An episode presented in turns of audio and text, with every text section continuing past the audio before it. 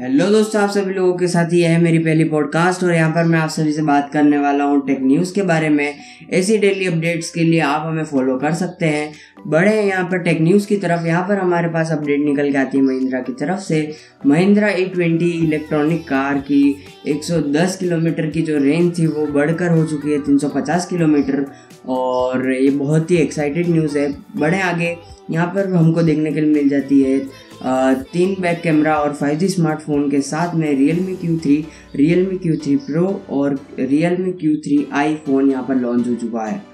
आगे बढ़ेंगे। तो यहाँ पर एप्पल की तरफ़ से हमारे पास अपडेट निकल के आती है कि iPad pro Apple M one processor के साथ में यहाँ पर लॉन्च हो चुका है। तो जाके ज़रूर देखना।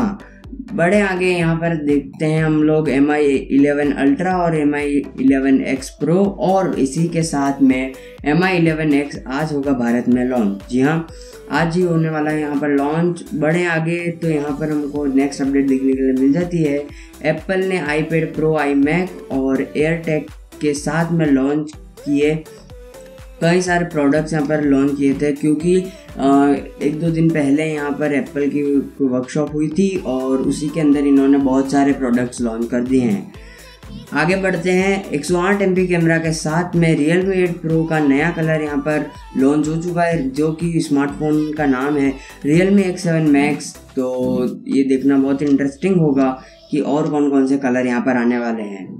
आगे बढ़ें। 108 सौ आठ एम कैमरा वाला Xiaomi M I mix fold जल्द भारत में हो चुका है, हो सॉरी होने वाला है यहाँ पर लॉन्च देखना बहुत इंटरेस्टिंग होगा।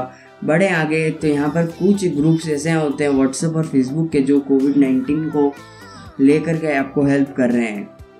फिर आगे बढ़े यहाँ पर हमको देखने के लिए मिल जाता है एट जी बी रैम व, और इसके साथ पाँच हज़ार एम बैटरी के साथ में Realme eight five G phone Bharat में हो चुका है लॉन्च आज की टेक न्यूज़ यहीं तक। मिलेंगे बहुत ही जल्द दूसरी पॉडकास्ट के अंदर।